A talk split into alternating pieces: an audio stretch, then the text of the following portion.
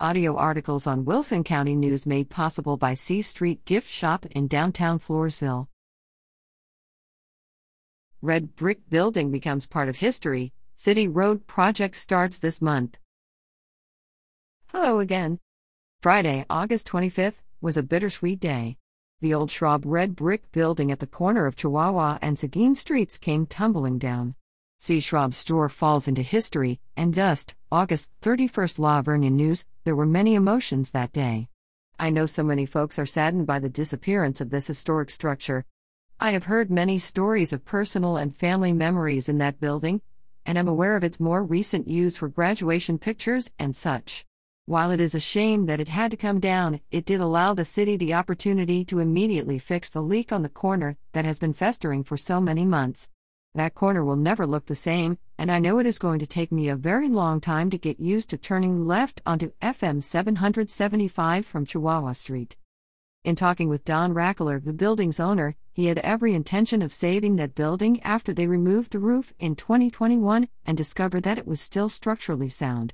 Unfortunately, not too long ago, a vehicle drove into the side of the building, severely damaging the wall. An engineering study determined that the building was no longer structurally sound, so it had to come down.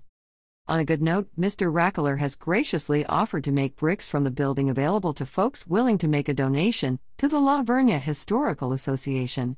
Release forms, donation forms, and instructions are located at the site. At this time, it is not known when the debris pile will be moved away completely.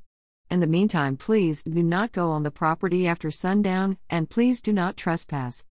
In other news, city street work started this month, with working hours planned between 7 a.m. and 5 p.m. There will be some work on Saturdays in an effort to minimize the impact on school traffic.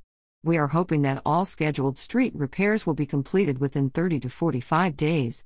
San Antonio Street from Highway 87 to past the shed is the first priority, and the contractor has agreed to work around high traffic times.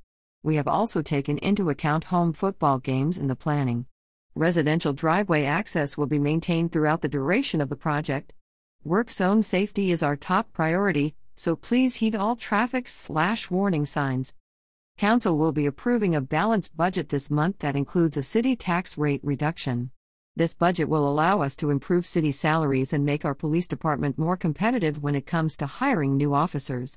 This budget also includes two new school resource officers, following an amendment to our interlocal agreement with La Vernia Independent School District. This will place an officer at each campus in an effort to ensure the safety of students and faculty.